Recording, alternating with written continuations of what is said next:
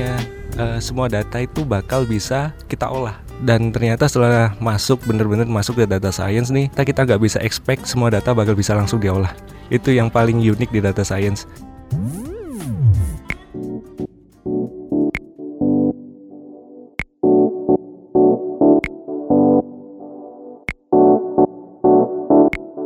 Halo semua, kembali lagi di Data Talks by Algoritma Podcast sehari-hari tentang data science yang dikemas dengan bahasa yang pastinya mudah dimengerti oleh para pendengar sekalian Dan ini sekarang ada saya Maggie Logan dari Algoritma Saya nggak sendirian, saya sapa ya, halo Halo. Ah, ini ada Bagas. Boleh perkenalan dong Bagas. Oh iya, namaku Bagas uh, dari Algoritma. Sini di Algoritma sendiri sebagai data science instructor. Nah, hari ini kita akan membahas tentang tips and trick belajar data science.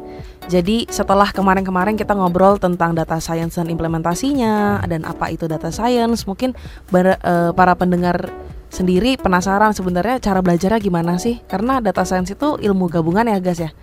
Yeah. Boleh di-sharing nggak sih sebenarnya data science itu ilmu gabungan apa? Oke, okay. uh, eh, mungkin kita bisa lihat data science ini uh, sebagai apa ya gabungan dari tiga domain sih kalau menurutku. Uh, mungkin oke kita taruh dulu purpose-nya dulu. Mm -mm. Harus ada domain knowledge di situ. Mm -mm. Kita mau riset tentang apa sih? Kedokteran kah, mm -mm. tentang psikologi atau tentang ekonomi misal. Mm -mm.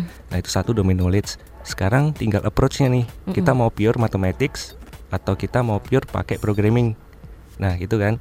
Nah, yang unik dari data science ini sekarang kita gabungkan dari ketiga itu semua. Mm -hmm. Kita tetap pakai matematik nih untuk membangun logiknya. Mm -hmm. Tapi kita juga bangun uh, kita juga bangun sistem pakai pemrograman mm -hmm. untuk membantu contoh pakai machine learning, AI dan sebagainya. Dan juga statistika ya. Statistiknya uh, dapat juga. pemahaman sebenarnya mau mengerjakan itu untuk apa sih kurang yeah. lebih seperti itu ya. Nah, uh, boleh cerita sedikit nggak kalau Bagas sebenarnya backgroundnya apa?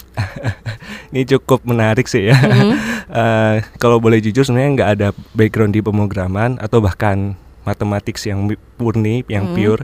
Uh, kalau aku sendiri sih kuliah dulu uh, di jurusan ekonomi, mm-hmm. justru yang pure ekonomi nih, ilmu ekonomi uh, dan saya rasa nggak ada pengaruhnya juga sih terhadap kita belajar data science gitu mau background apa karena lebih ke tadi tuh tiga poin itu tadi. Mm -hmm. Selama kita dapatkan inti dari tiga, tiga poin itu kita gabungkan, kita sebenarnya bisa melakukan tes uh, rutinitas di data science itulah dengan baik. Wih, jadi Bagas sendiri adalah seorang data science instructor, tapi uh, basicnya malah ekonomi ya. Yeah. Nah, untuk teman-teman atau mungkin pendengar yang pengen belajar, sebenarnya boleh dikasih tahu nggak sih sebagai seorang pemula, uh, kira-kira apa sih yang harus mereka hadapi pada awalnya kesulitan apa atau mungkin boleh di sharing lah dulu pas kamu belajar data science pertama kali mungkin yang bakal dihadapi bakal beda-beda ya mm -mm. kalau menurutku uh, contoh kalau aku sendiri lebih ke pindah tools sih kalau waktu itu. Mm-hmm. Jadi yang dulu tools yang masih mungkin uh, konvensional ya kayak yang point and click kayak gitu-gitu. Mm-hmm. Dulu Atau masih yang lihat drag and drop ya. Nah, drag mm-hmm. and drop. Uh, masih ngelihat dari Excel lah istilahnya. Mm -hmm. Sekarang udah uninstall Excel, mm -hmm. pindah Linux, gak pakai Windows lagi kayak gitu-gitu. Uh, mungkin susahnya mungkin beda-beda. Mm -hmm. Dan kalau itu juga kebetulan karena di ekonomi mungkin ada mat matematiknya sedikit, mm -hmm. ada statistik sedikit. Jadi mungkin gak seberapa susah kayaknya untuk pindah. Nah, mungkin buat teman-teman yang masih pure belum ada background di statistik sama sekali, di math sama sekali, pemrograman sama sekali, uh, tipsnya ini sih kita coba pikir ini sebagai sebuah suatu sistem, sebuah pro, uh, suatu sistem yang saling terkait. Coba dibagi-bagi purpose-nya apa sih, domain knowledge-nya apa. Mm -mm. Kita mau approach pakai math-nya yang tool statistik mana sih gitu, mm -mm. model statistik mana. Dan kita juga harus mulai choosing nih, kita pakai tools programming yang mana. Mm. Ada R, ada Python. Itu memang baby step lah. Kita harus mulai coba semua gitu. Oke. Okay. Gitu. Uh, jadi ketika orang sudah memantapkan hati ya yeah. untuk belajar data science misalkan dan dia benar-benar tidak ada basic sama sekali hmm. berarti benar yang paling pertama harus memilih dulu sebenarnya kebutuhannya sejauh mana gitu ya yeah. dan juga kira-kira mau pakai programming language apa gitu yeah. nah Uh, kalau misalnya berarti kan Bagas sambil belajar terus nih, apalagi data science katanya luas dan memang akan selalu belajar terus. Ada nggak sih hal yang berkesan gitu ketika lagi belajar data science? Kayak wah ini ternyata uh, sesuatu yang bikin kamu jadi apa ya jadi terkaget sendiri gitu? Uh, satu hal sih. Dulu dari dulu memang selalu mikir semua decision making itu evidence based gitu. Mm -mm. itu wajib kan? Mm -mm. Uh, kita nggak bisa decision making tanpa evidence. Dan kepikirannya ini uh, semua data itu bakal bisa kita olah mm -mm.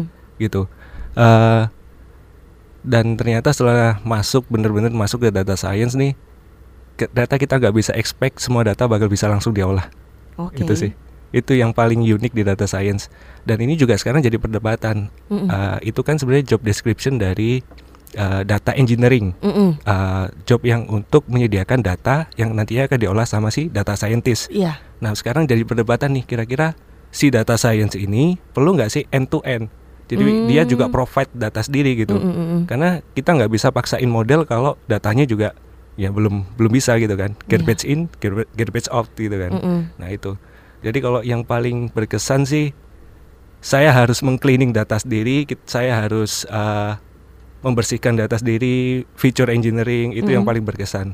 Oh, gitu. karena Dan, ternyata juga uh, data scientist yang baik gak cuma memanfaatkan ilmu olah datanya, tapi mm -hmm. juga bisa uh, menjadi data engineer ya sedikit-sedikit ya. Sedikit-sedikit lah. Wah seru nih. Uh, kalau misalnya sebagai seorang orang awam yang belajar data science, menurut Bagas, kira-kira mulai dari mana sih belajarnya? Misalnya dia sudah memilih, tahu mau yeah. mem memakai programming language apa, terus dia juga sudah tahu, uh, kayaknya saya lebih ke arah machine learning deh, saya harus lebih banyak apa belajarnya di matematika misalkan hmm. seperti itu. Nah, terus dia mulainya dari mana? Apakah ikut forum, komunitas, atau mungkin uh, ya otodidak sendiri, install dan segala macamnya sendiri? Uh, kalau mungkin pasti kan beda-beda nih ya orang-orang mm -hmm. ya. Uh, dia lebih nyaman di mana gitu. Mm -hmm. Kalau ya, aku saran dua sih mungkin yang dari based on pengalamanku, mm -hmm. aku lebih prefer purpose gitu. Mm -hmm. Nah, jadi aku tetapin dulu karena dulu mungkin backgroundku di ekonomi ya. Mm -hmm. Aku harus bisa mastering data science for ekonomi gitu. Nah, jadi aku tahu targetku apa nih aku harus belajar apa dan itu aku tetap baby step kita mulai dulu dengan kita mengenal programming language itu cara kerjanya gimana sih mm -hmm. dan mungkin mulai naik lagi next step uh, kalau misalnya aku ingin mencapai purposeku contoh ya mungkin forecasting lah mm -hmm. untuk ekonomi sering forecasting kan ya mm -hmm. untuk forecasting aku harus belajar apa sih di R gitu mm -hmm. aku kebetulan pakai R sih dominan mm -hmm. nah, mungkin yang lain kalau kita, dia belum nemuin purpose-nya apa fokusnya apa gak apa-apa tetap baby step dulu karena yang progres yang paling susah uh, learning curve curve-nya yang paling tinggi nih mm -hmm. itu ketika pengenal kita mulai mengenal programming language-nya gitu. Oh, justru ketika yeah. udah mulai codingnya ya istilahnya mm -hmm. ya. Benar-benar harus menyatu sih sama programming language-nya karena kita kan kayak berusaha mentranslate apa yang kita mau nih mm -hmm. melalui programming language gitu. Itu sih. Wah. seperti sulit tapi bisa dijalani nah, asalkan memang bisa. step by step, step kurang lebih step seperti memang. itu. Hmm, Bagas sendiri kan sekarang sudah mempelajari data science dan machine learning juga. Nah, di machine learning itu setahu saya ada beberapa model machine learning. Ya, yeah, oke. Okay. Nah, kalau uh, mungkin satu project itu membutuhkan beberapa model. Hmm. Bisa jadi nggak sih? Hmm, bisa jadi. Nah, tapi di antara sekian banyak pilihan model machine learning yang kamu suka suka karena filosofi di baliknya atau karena pemanfaatannya model machine learning apa sih? Ini uh, sebenarnya takut dikira sedang ikut hype-nya aja tapi mm. memang agak ngefans sama deep learning memang salah mm. satu subset dari machine learning gitu kan. Mm. Deep learning uh, mungkin ada yang kenal dengan namanya neural network kayak gitu. Network uh, karena dia apa ya istilahnya kita berusaha uh, membuat model yang benar-benar tahu terhadap datanya gitu loh mm-hmm. bukan cuma kita yang berusaha fit dari data dengan model apa outcome apa tapi kita kayak semacam mendesain sebuah model mm-hmm. yang uh, terus berkembang gitu mm. karena dia kan mereplikasi cara kerja yang istilahnya kita ya. ajarkan ya. gitu ya. Dia Jadi mereplikasi itulah kenapa uh, namanya mesin belajar ya, machine learning ya. Machine learning dan di learning sendiri dia mm -hmm. berusaha mereplikasi cara kerja otak kita kan mm -hmm. berusaha ini tanda kutip ya uh, Jadi dia akan terus uh, mencari fitur-fitur baru, dia akan terus beradaptasi dengan kondisi datanya untuk bisa uh, mencapai akurasi yang lebih tinggi ke outcome targetnya itu, Oh. prediksinya gitu. Itu deep learning. Uh, uh, jadi daripada kita berusaha mencapai akurasi yang tinggi, ini menariknya ya kalau ketika kita mendesain deep learning, kita berusaha mendesain sebuah arsitektur model yang tingkat adaptasinya itu bagus gitu, Hmm. gitu. Jadi nggak sekedar kita berusaha cari akurasi tinggi aja gitu, Mm-mm. kita cari model yang bagus, benar-benar bagus gitu. Oh, Oke. Nah, mungkin eh, untuk teman-teman yang dengerin kayak waduh deep learning apa nih? Oh iya, Coba boleh kasih tahu nggak sih kalau untuk aplikasinya di dalam kehidupan sehari-hari atau mungkin kayak contoh di apps eh, Hmm, hmm. yang terpapar sama kita sehari-hari apa sih contoh dari hasil dari deep learning itu? oke.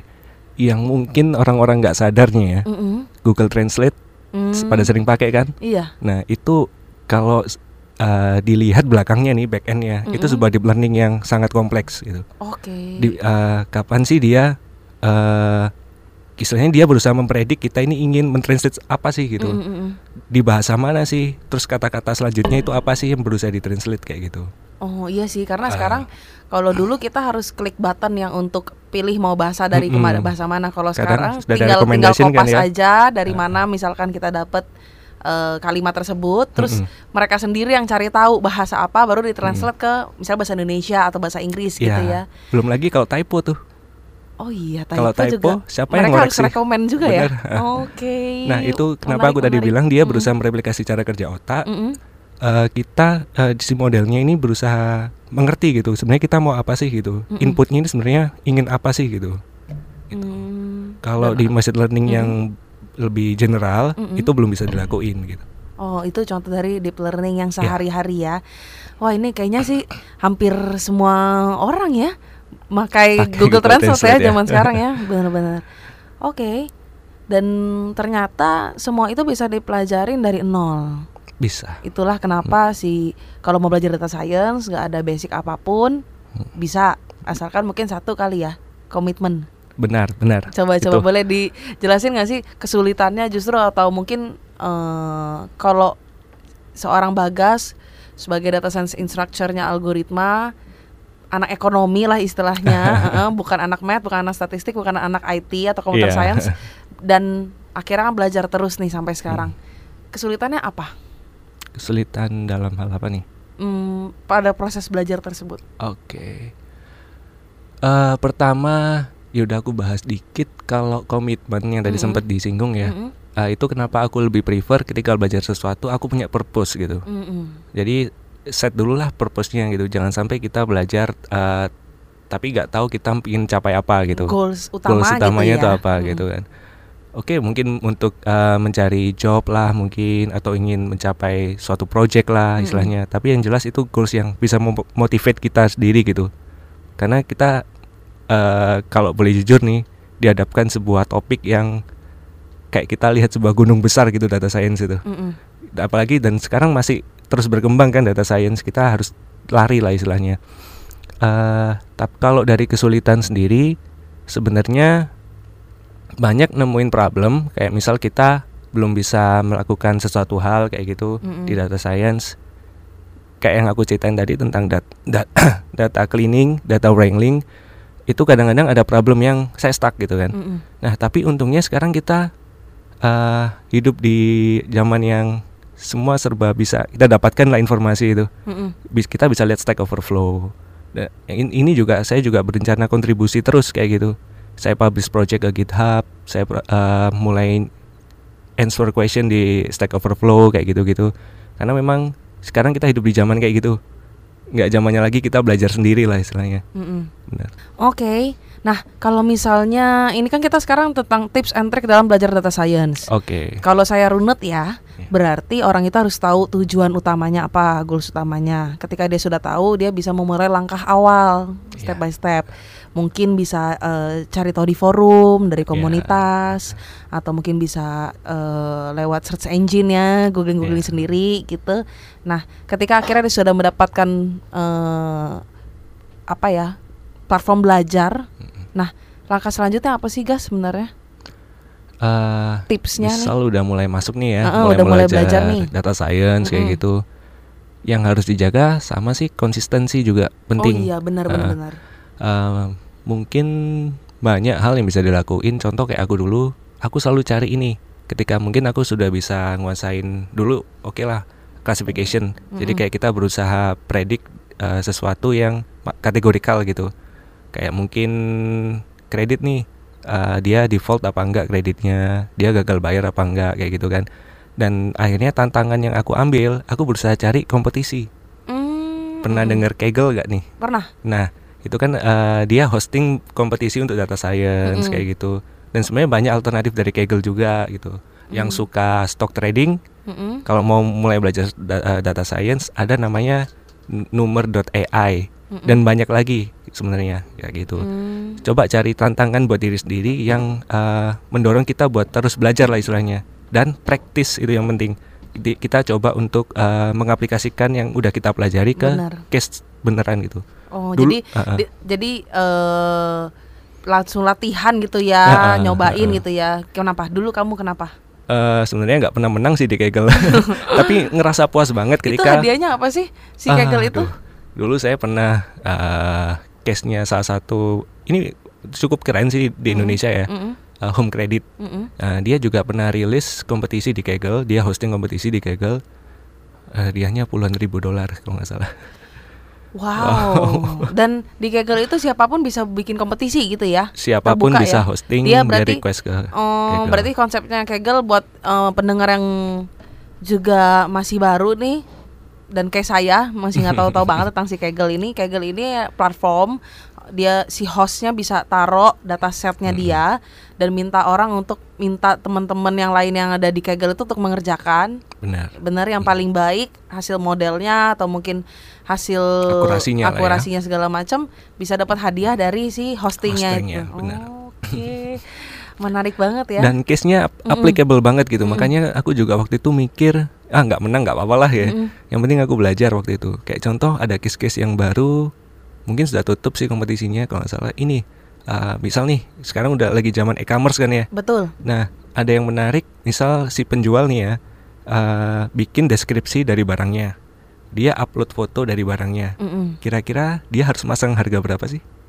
Oh, prediksi. Kita bisa prediksi harga optimal dari deskripsi barang kita dan foto barang kita. Oh. tipe oke. barang kita itu semua kita bisa prediksi based on history penjualan di e-commerce tersebut gitu. Hmm. Nah itu kan bakal sangat membantu si penjual kan. Mm-mm. Kalau misal dia dengan deskripsi segini, oh sebenarnya harga yang kamu pasang terlalu tinggi gitu. Kita Mm. bisa decide itu sebenarnya gitu. Hmm, wah ini lama-lama profesi appraisal bisa digantikan ya. Aktuari sudah mulai. Aktuari sudah mulai nih, Pak. Aktuari sudah mulai karena machine learning dan prediksi, forecasting, time series itu bisa menghasilkan itu. Nah, Iya. ini appraisal bisa tergantikan. Wah, ini seru sekali. Boleh sedikit dijelasin nggak sih, Gas? Kalau tadi Kegel akhirnya teman-teman yang baru belajar data science akhirnya paham Kegel itu apa. Oh, iya. Boleh dijelasin sedikit nggak beberapa istilah-istilah data science yang mungkin mereka akan sering tem- ketemuin tuh Hmm.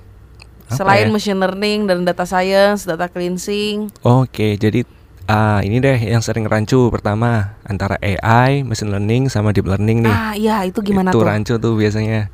Jadi ke- simpelnya gini, ketika kita bilang AI, uh, machine learning sama Mhm. deep learning Mm-mm, itu kayak lingkaran yang saling berpotongan tapi di dalamnya gitu. mm-mm. Uh, jadi yang lingkaran paling paling luar kita itu sebenarnya AI, Lingkaran paling luar adalah AI. AI gitu. Mm-mm. Setelah di dalamnya ada lagi machine learning Mm-mm. dan subset yang lebih kecil lagi itu baru deep learning.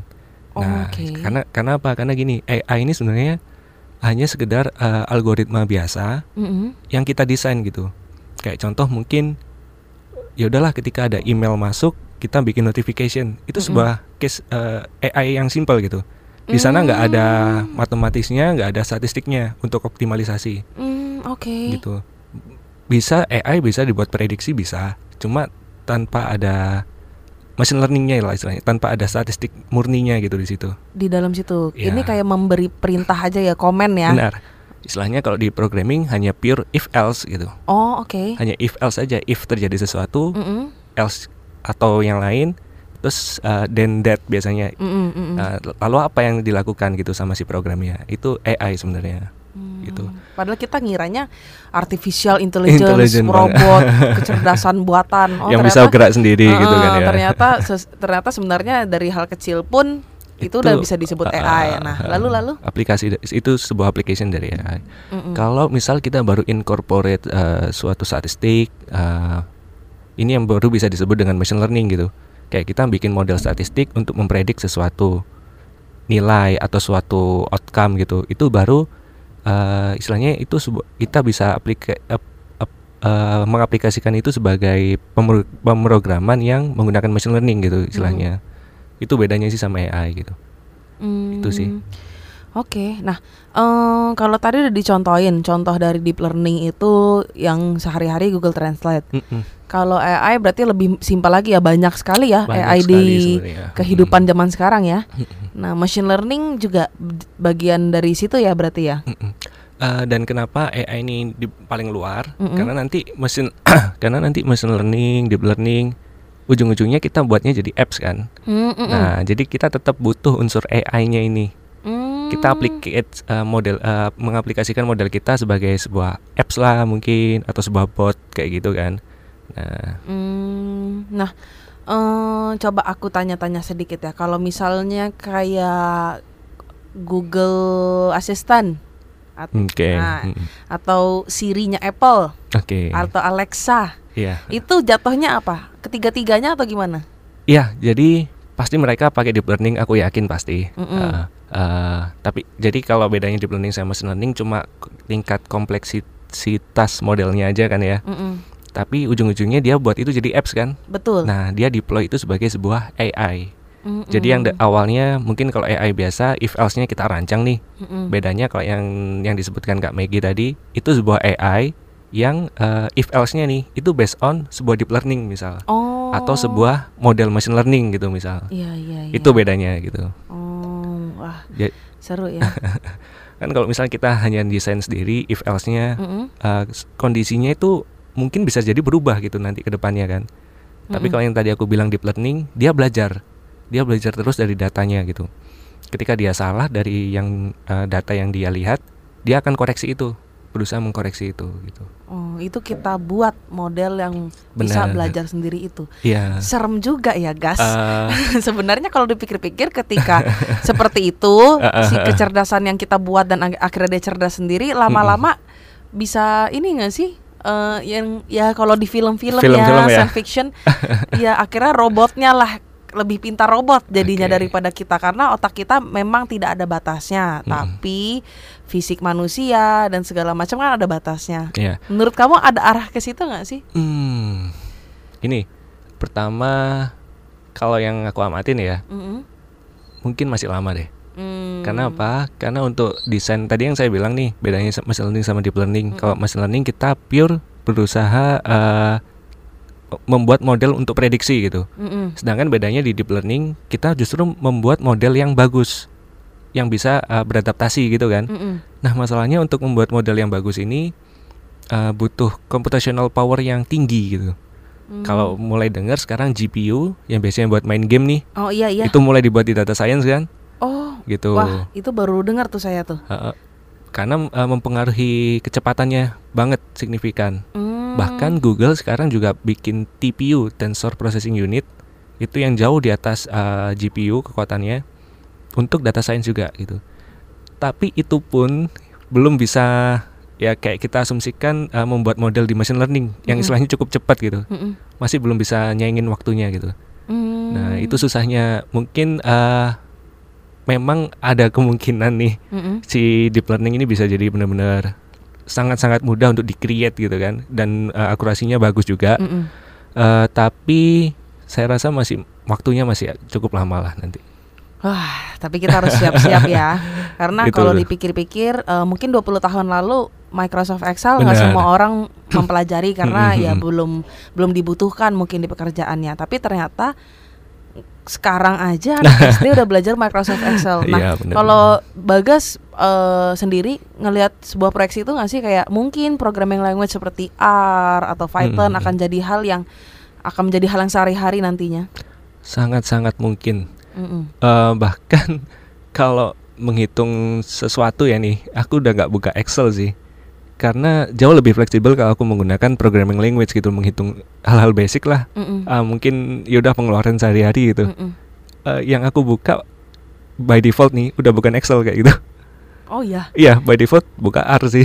Oh. Bukan buka kalkulator kayak gitu. Uh, tapi memang itu karena aku sendiri kan paham. Uh, aku jauh lebih mudah menghitung di situ mm -hmm. dan untuk yang lain pun kita bikin rekomendasi lah buat tas uh, kegiatan-kegiatan sehari-hari, entah itu di bisnis atau sehari-hari. Mm -hmm. Pasti semuanya akan dibantu oleh data science. Mm. Yang tadi aku bilang di awal, semua decision making penting uh, untuk melihat data kan. Padahal semua proses di kehidupan kita ada decision making gitu. Mm -hmm. Jadi ya krusial itulah data science sekarang. Wah ini kayaknya sudah harus berakhir, tapi saya runut lagi ya. Jadi kalau untuk soft uh, hard skill dulu ya, hard, hard skill, skill seorang seorang yang pengen menjadi data scientist atau belajar data science adalah pastinya ketahui programming language yang ingin digunakan, yang ingin dipelajari. Barulah step by step mungkin bisa dari forum, komunitas atau mungkin ikut belajar sama algoritma misalnya yeah. gitu ya. Nah, lalu itu untuk hard skillnya karena hmm. memang harus belajar programming dan dia harus belajar matematika juga nantinya dan pemahaman statistik serta uh, domain knowledge yang sudah dimiliki. Benar. Untuk penting. bisa diaplikasikan kan ya. Hmm. Nah, untuk soft skill berarti konsistensi, konsistensi, komitmen, mm -mm, dan juga uh, tahu goals utama. Jatuhnya uh, ya. purpose-nya ya. Wah, oke. Okay. Nah, kalau Bagas sendiri nih sebelum kita berakhir ada rekomendasi website, buku atau channel nggak sebagai referensi mungkin buat hmm. para pendengar kita yang baru pengen mulai banget atau ya masih super baby istilahnya. Oke, okay. uh, eh, sedikit menyinggung juga ya masalah milih R atau Python nih soalnya agak terkait juga. Mm -hmm. uh, kebetulan aku milih R, mm -hmm. tapi bukan anti Python juga, mm -hmm. karena kalau mau mulai data science memang sekarang supportnya jauh lebih banyak di R. Mereka lebih fokus ke data science uh, dan Python sendiri sekarang kondisinya masih 50-50 lah kita antara programming yang lebih ke apps sama data science juga. Mm -mm. gitu. Jadi bukan fokus. Nah kenapa saya singgung sedikit? Ini karena saya kebantu banyak sama komunitasnya R. Mm -mm. gitu. Jadi di R ada yang namanya R Studio. Mm -mm. Uh, itu sebuah software untuk edit editor sebenarnya yang membantu kita working with R gitu kan tapi yang menarik di sini Art Studio ini juga websitenya aktif banget lah. Dia develop package, dia develop beberapa tutorial, bahkan beberapa bukunya gratis bisa dibaca online. Oh. Gitu. Update Kalo, juga ya? Bener. Uh, kalau mau belajar yang suka buku nih, coba dicek aja bukunya Art Studio. Mm. Uh, uh, penulisnya Head Hadley Wickham. Mm -hmm. uh, dia juga developer di R dan Art Studio. Itu keren banget orangnya. Dia sering nge-share resource-resource-nya dengan baik gitu dan gratis. Yang paling penting open source the best lah ya. uh, kalau website sebenarnya memang uh, cukup ini ya uh, scatter ya, cukup luas juga. Tapi kalau menurut pengalaman forum memang sangat membantu sih. Forum-forum uh, ya, forum obrolan. Ya. Karena kadang-kadang problem kita spesifik. Oh, betul. Bukan bukan yang uh, general lah istilahnya. Ma, iya. Nah, itu aktif aja di forum jangan jangan cuma jadi reader di situ. Mm -mm. Coba tanya. Dan mm -mm. nanti juga mulai lama-lama kan kebiasaan menjawab nih. Mm -mm. Kalau kita sudah bisa menjawab pertanyaan, nah itu berarti kita sudah benar-benar tahu apa yang kita pelajari gitu. Mm -mm. Bukan cuma mengaplikasikan gitu. Kalau saya mungkin uh, belum pelaku data science tapi sedang-sedang belajar bisa buka medium nah itu juga nah, orang medium suka sharing juga bagus tuh. tentang uh. artikel dan kalau di algoritma sendiri mungkin pendengar bisa buka ya algorit.ma uh. algorit.ma kita suka di session blog itu kita suka bikin artikel-artikel data science berbahasa Indonesia supaya mudah dimengerti. Jadi memang harus aktif juga ya. Nah, Benar. terakhir nih guys sebelum data talks by algoritma XKBR ini berakhir, kenapa kasih tahu uh, kenapa sekarang orang harus mulai belajar data science?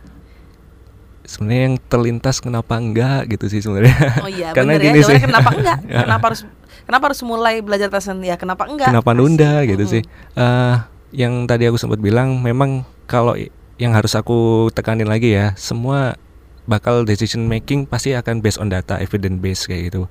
uh, dan ini semua domain lah istilahnya mau kita bilang ini kedokteran kah atau yang pure science atau bahkan yang kayak saya sendiri dari sosial itu semua pasti butuh data dan dari pengalaman memang yang paling susah itu kita berusaha translate apa yang kita pikirin dengan bahasa dari bahasa pemrograman gitu kan. Mm, mm, mm. Nah, jadi kalau kita semakin menunda nih, kita akan semakin kurang fasih lah dalam mentranslate apa yang kita ingin ke bahasa pemrograman itu gitu. Mm, mm.